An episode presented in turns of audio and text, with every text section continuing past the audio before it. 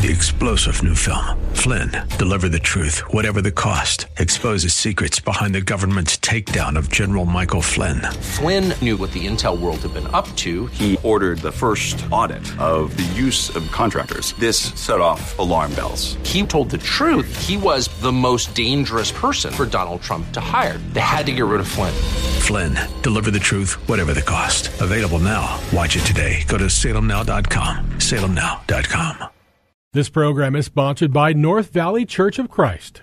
There's a message true and glad for the sinful and the sad. Ring it out, ring it out, ring it out, ring it out. It will give them courage new. It will help them to be true. Ring it out, ring it out, ring it out, ring it out, ring out. Good afternoon, folks, and welcome back to another episode of Redeeming the Time. I'm your host, Chris Macy, and I am the minister here with the North Valley Church of Christ. Well, today we're going to have our second part of our shared goals. I started this a couple of weeks ago, and uh, so we're we, we started off with uh, the first six of the our shared goals, and we're going to do the last six today. So a total of twelve, and I did that here on Sunday morning for the North Valley congregation, and we um, Sue McLeod put together these wonderful bookmarks to help bring them to keep them in our minds. We can put those in our, our Bibles on our refrigerator so we can always reference those. And it's a, it's a good blessing. We're so thankful for her and Henriette's help on, on that. So I want to start off with this story. I like it. Uh, it fits well with what we're looking at here. It starts off with this lady. She's uh, driving through this snowstorm just outside of Denver, Colorado. Now, she was completely lost, struggling under the hazardous uh, weather conditions, and she was relieved, though, when she happened upon this snowplow. And since she was lost, she thought, well, you know, I'm just going to follow this snowplow as close to, as I can.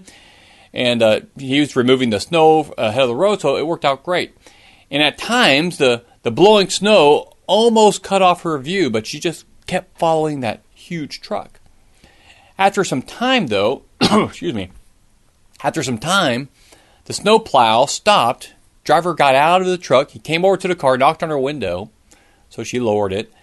And he said, Lady, where are you trying to get to by following me? And she said, Well, I'm trying to get to Denver. Well, the snowplow driver replied, You'll never get there following me. All I'm doing is plowing this parking lot. The lesson for us before we let others lead us, it would be helpful to know their direction and their destination.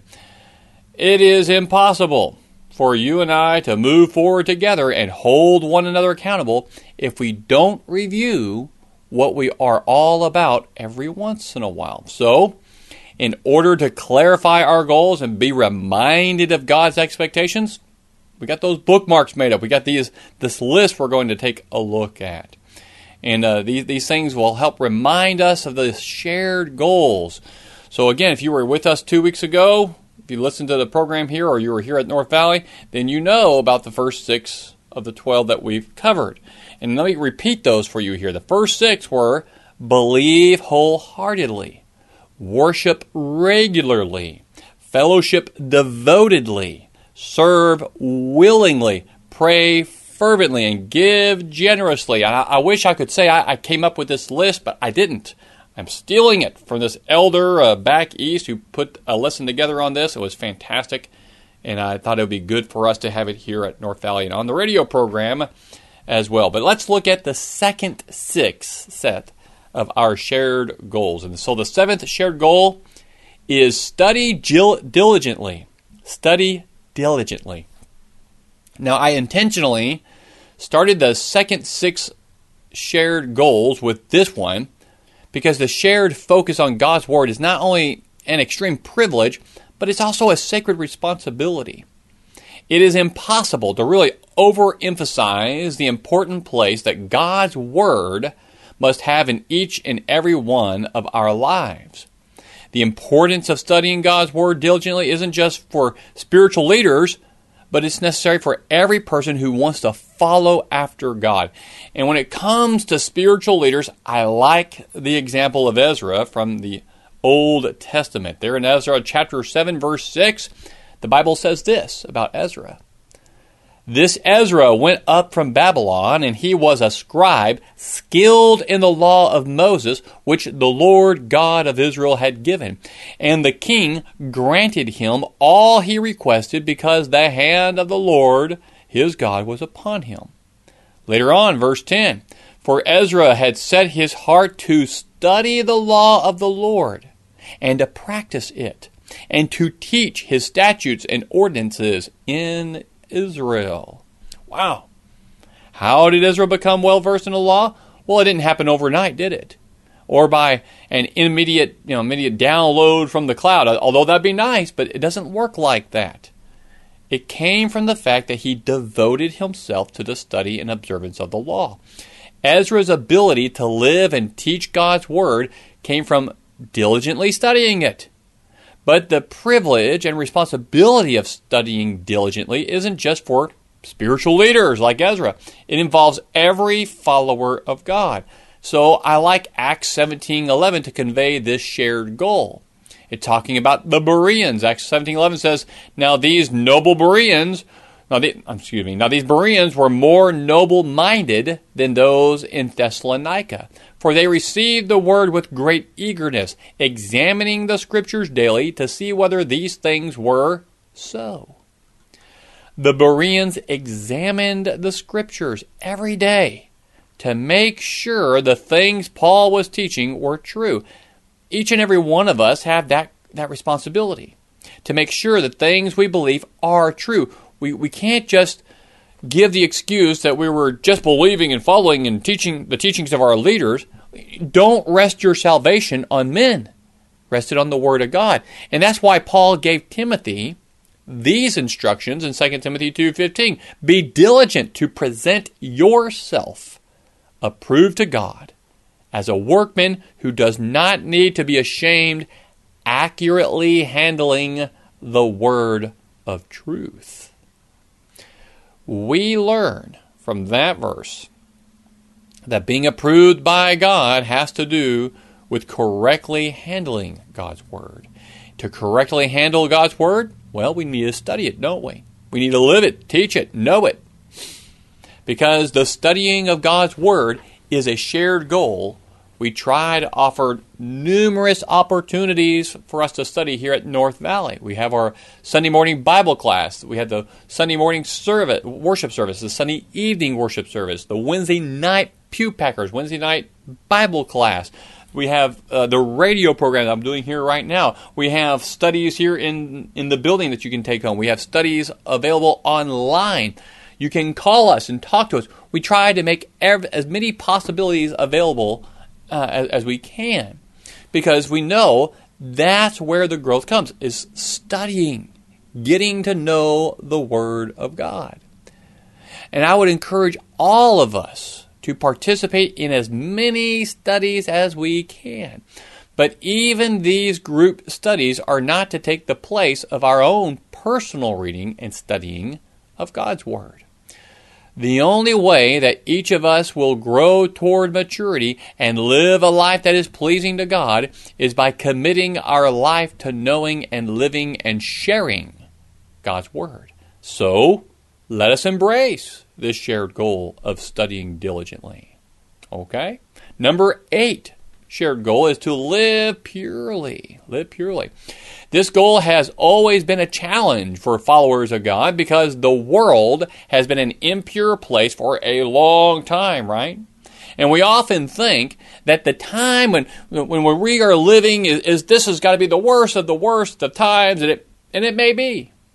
But the truth of the matter is, we are called to strive toward holiness and purity regardless of how evil and impure the world is around us. Even if things are going great, we need to be uh, holy and pure. If things are getting worse, we need to be holy and pure. If things are the worst they've ever been, we need to be holy and pure. It doesn't matter, right? Part of the challenge for us is the fact that all of us were and are sinners. And before we made the commitment to live a life of purity, many of us were living in very unholy ways. That's why we, we even see that in New Testament scripture, Ephesians 2 1 through 5, where Paul writes, And you were dead in your trespasses and sins, in which you formerly walked according to the course of this world, according to the prince of the power of the air, of the spirit that is now working in the sons of disobedience. Among them, we too all formerly lived in the lust of our flesh, indulging the desires of the flesh and of the mind, and were by nature children of wrath, even as the rest. But God, being rich in mercy, because of his great love with which he loved us, even when we were dead in our transgressions, made us alive together with Christ. By grace you have been saved. Titus 3, verses 3 through 5. For we also once were foolish ourselves, disobedient, deceived, enslaved to various lusts and pleasures, spending our life in malice and envy, hateful, hating one another. But when the kindness of God our Savior and His love for mankind appeared, He saved us, not on the basis of deeds which we have done in righteousness, but according to His mercy, by the washing of regeneration and renewing by the Holy Spirit. Both of those passages describe the. Um, the depravity we had been in, but then they also point to God's work to forgive and to save us receiving salvation also involves a repentance and commitment to live differently, purely, right? Peter describes this new shared goal of purity in these in these words in 1 Peter 1. As as obedient children, do not be conformed to the former lusts which were yours in your ignorance, but like the Holy One who called you, be holy yourselves, also in all your behavior, because it is written, You shall be holy, for I am holy. In becoming Christians, each of us have made a commitment to strive toward God's holiness, and that is a tall order. Here's how Paul described the pure life in Ephesians 5. But immorality or any impurity or greed must not even be named among you, as is proper among saints. And there must be no filthiness and silly talk or coarse jesting, which are not fitting, but rather giving of thanks. For this you know with certainty, that no immoral or impure person or covetous man who is an idolater has an inheritance in the kingdom of Christ and God. You know, we could go on and on. I wish we could spend more time on all these shared goals, but you know, this is a review, it's an overview. We got to get to all of them. So I, I need to move forward. But God wants us to be holy like He is. Now you may be thinking, oh, that's impossible. We're going to get to that as we get to the end. So stick with me. The ninth shared goal love unconditionally. Greater love has no one than this, that one laid down his life for his friends. John 15, 13. Now, last week we started out our list of shared goals with um, believe wholeheartedly, which was a, a great, excellent place to start because faith is so central to a proper response to God. A second thing that is equally foundational into following God is love. In many ways, love is the answer to most of the questions we face in our lives. Jesus declared that the greatest commandment is to love God with all our hearts, all our minds, all our souls, and all our strength, and to love our neighbor as ourselves. In other places, Scripture also links loving God with loving others. 1 John 4.20 If someone says, I love God, and hates his brother, he is a liar. For the one who does not love his brother whom he has seen cannot love God whom he has not seen. In the parable of the sheep and the goats, Jesus communicated this truth in Matthew 25:40, to the extent that you did it to one of these brothers of mine, even the least of them, you did it to me. Jesus was teaching that when we serve others by giving them what they need in their time of trouble, we are really doing it to the Lord Himself. And Paul summed up what is most important when he wrote, The only thing that counts is faith expressing itself through love, there in Galatians 5 6. For in Christ Jesus, neither circumcision nor uncircumcision means anything, but faith working through love. And from these verses, it is obvious I think, why I choose love as one of our shared goals. It should be obvious. But you might have noticed that I, I have that quali- qualify with love unconditionally. I did so because God's love for us is unconditional. God does not love us because we love Him, or because we are good, or for any other reason than that God is love. Our love for others should be like God's love for us. It shouldn't be a love with conditions, like, you know, I'll love you if you deserve it, or I'll love you if you love me back, or if you do good to me. No. Let's strive to be like God in how we unconditionally love all people. In a world of hatred and division, our unconditional love will stand out. That's why Jesus said, All people will know that you are my disciples if we love one another. Of course, let's keep in mind that God's love, yeah, that's unconditional, but his approval and his favor have conditions. Not his love, but his approval and favor. Our tenth shared goal is to speak wisely. Oof, speak wisely. Not that long ago, I did a series on the use of our tongue, speaking words that heal and not hurt. And throughout that series, we learned that the Bible has a lot to say about the use of our tongues, and we learned just how powerful our tongues can be. Proverbs 18:21, death and life are in the power of the tongue, and those who love it will eat its fruit. Our tongues have the potential to do much good and has the potential to do much harm. If we don't properly use our tongues, then our spiritual lives and effectiveness can be nullified. Here's how James puts it in James 1:26. If anyone thinks himself to be religious and yet does not bridle his tongue but deceives his own heart, this man's religion is worthless. One of the first steps to speaking wisely is to not speak too quickly or to not speak at all. That's what James is saying in James 1:19 to be quick to hear and slow to speak. Now, now in, in that passage, he's talking about the way we are toward the Word of God, but that same idea is found throughout Scripture. Proverbs 12 18. There is one who speaks rashly like the thrust of a sword, but the tongue of the wise brings healing. Or Proverbs 10 19. When there are many words, transgression is unavoidable, but he who restrains his lips is wise. Proverbs 17:28 Even a fool when he keeps silent is considered wise. When he closes his lips, he is considered prudent. So wise speaking starts with not speaking at all or not speaking too quickly. And once we have that part under control, then we need to learn how to speak wisely and appropriately. Ephesians 4:29, great place to start. Let no unwholesome word proceed from your mouth, but only such a word as is good for edification according to the need of the moment, so that it will give grace to those who hear. What are unwholesome words? Well, the Webster's Dictionary defines it as detrimental to physical, mental, or moral well being. So, unwholesome words tear people down, right? Physically, mentally, emotionally, spiritually. Our goal with our words shouldn't be that. It should be to build people up and to have people benefit from what we say. These are great guidelines for our speech at home, at work, at school, church, via electronic media, right? Facebook, Twitter, whatever it might be. And the, in these turbulent times that we live in, we all we all need this. We live in a time of divisiveness, so we need to speak wisely.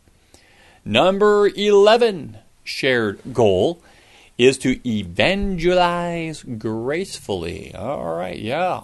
Got to evangelize. When Jesus was criticized for trying to bring salvation to Zacchaeus, remember that guy, the tax collector in Luke chapter 19, and to some other sinners that were there at his home?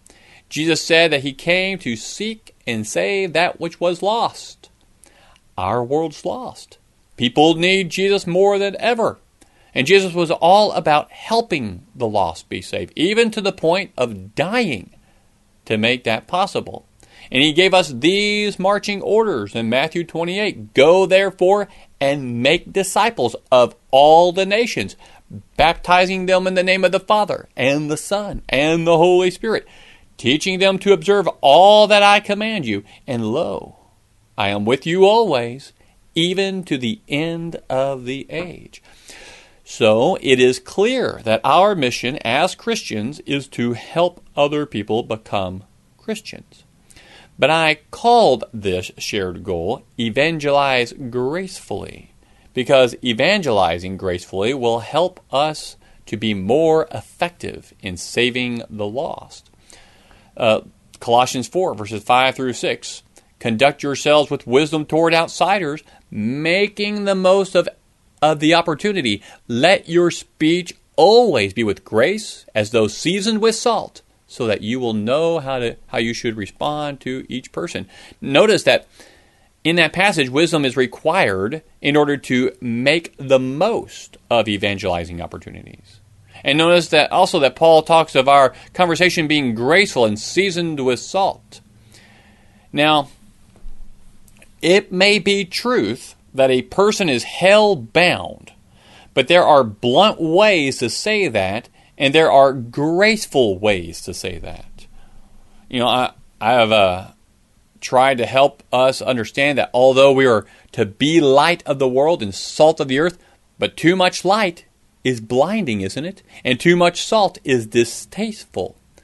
How do you know what to do or what to say or when to say it? Well, that's where wisdom comes in. Wisdom from the Word to help us to evangelize gracefully. You can see why I, I wish I had more time to go on each one of these a little bit more. Good stuff. Anyway, number 12. The final shared goal for us is to walk humbly. I think faith was a great place to begin. Humility is a great place to end. Pride will get us nowhere we want to go, but humility will put us in the right place before God. Even if we are able to embody and to exemplify the first 11 of these shared goals, we will have missed the mark if we take pride in our great spiritual accomplishment. In the end, no matter how well or poorly we live up to the goals before us, we must remain humble before God. Throughout Scripture, we're told over and over again that God opposes the proud but gives grace to the humble. I like the way Micah puts this in Micah chapter 6, verse 8. He simplifies things. He says this, Micah 6 8. He, as the, the Lord, has told you, O man, what is good. And what does the Lord require of you? But to do justice, to love kindness, and to walk humbly with your God. We must be humble in all ways, right? Toward God, toward others, and toward all things.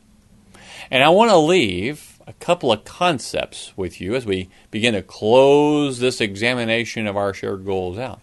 The first concept has to do with a willingness to pay the price through practice. Sometimes people go up to uh, you know an accomplished musician and they may say, "I'd give anything to play like that."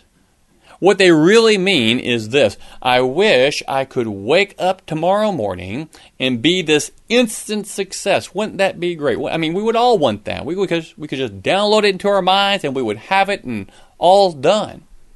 I don't want to practice. I want to skip ahead to the part where I'm awesome. Spiritual maturity and holiness are a lot like mastering an instrument. It takes what? Many hours, years of practice. It doesn't happen overnight. Older, godly, mature Christians got that way through years of practice. So don't give up. Just keep practicing and striving toward these shared goals.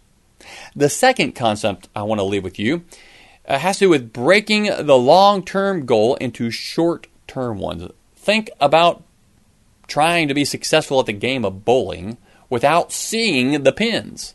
Could you imagine doing that? Well, in 1933, Bill Knox did just that. He bowled a perfect game without being able to see the pins down the lane. It was at the Philadelphia, one of the Philadelphia alleys, uh, 1933. Bill had a screen placed up just above the foul line that would obscure his view of the rest of the lane, including the pins. His purpose was to demonstrate that the technique of spot bowling, which involves throwing uh, the ball at a selected mark on the floor near the beginning of the lane. So, like many bowlers, Bill knew that you can do better if you aim at a mark close to you that's in line with the pins. He proved his point with a perfect 300 game of 12 strikes in a row. I would encourage us to break the shared goals down into simple, practical, daily or weekly targets.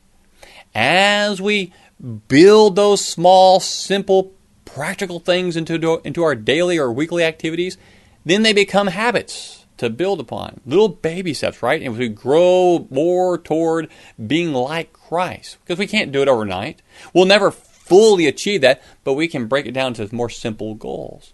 For instance, the one on studying diligently. Take a look at what you're doing. Assess what, what more uh, you should be doing or what you uh, or what should you be doing differently and, and make small changes. Add a Bible class. Add a daily reading program. Maybe teach, you know, one of the younger kids find something. When it comes to speaking wisely, start with an assessment of where your tongue is causing trouble and start with a small step of eliminating a bad destructive habit and build on that, whether you're at home, at work, at school, whatever it might be. Aiming at a closer target can help us to reach the larger, more distant target. It is my prayer that all of us will call upon God, cooperate with Him in an effort to grow toward maturity in Christ. And I pray that these shared goals will help to shape us into the Christians and into the church that God wants us to be. So do that. And if you want, stop by here at the North Valley Congregation. Pick up one of these bookmarks. Come on, join us. Learn and grow. Be the kind of person God wants you to be. And we can all do that together. So, as always, I thank you for joining me here. Make the most of your opportunities. Redeem the time because the days are evil and tomorrow is not promised to us. So God's given us this time and we should make the most of it. Let's think about that as we continue throughout our day. Thank you and God bless. Till the sinful world be won for Jehovah's mighty Son. Ring it out, ring it out, ring it out. This program was sponsored by North Valley Church of Christ. Three star general Michael J. Flynn, head of the Pentagon Intelligence Agency, knew all the government's dirty secrets. He was one of the most respected generals in the military. Flynn knew what the intel world had been up to. He understood its funding. He ordered the first audit of the use of contractors. This set off alarm bells. The explosive new documentary, Flynn, Deliver the Truth, Whatever the Cost, and covers the facts behind this scandal. Flynn told the truth. He was the most dangerous person for Donald Trump to hire. I find out the worst enemy that I'm going to face in my life is right here in America. They took my assessment and they wanted me to change it. And I was like, I'm not changing it. They had to get rid of Flynn. With in depth interviews, archival footage, and never before seen personal records of the man behind the headlines. I just felt like I was drowning. Flynn, deliver the truth, whatever the cost. Available now. Watch it today. Go to salemnow.com. Salemnow.com.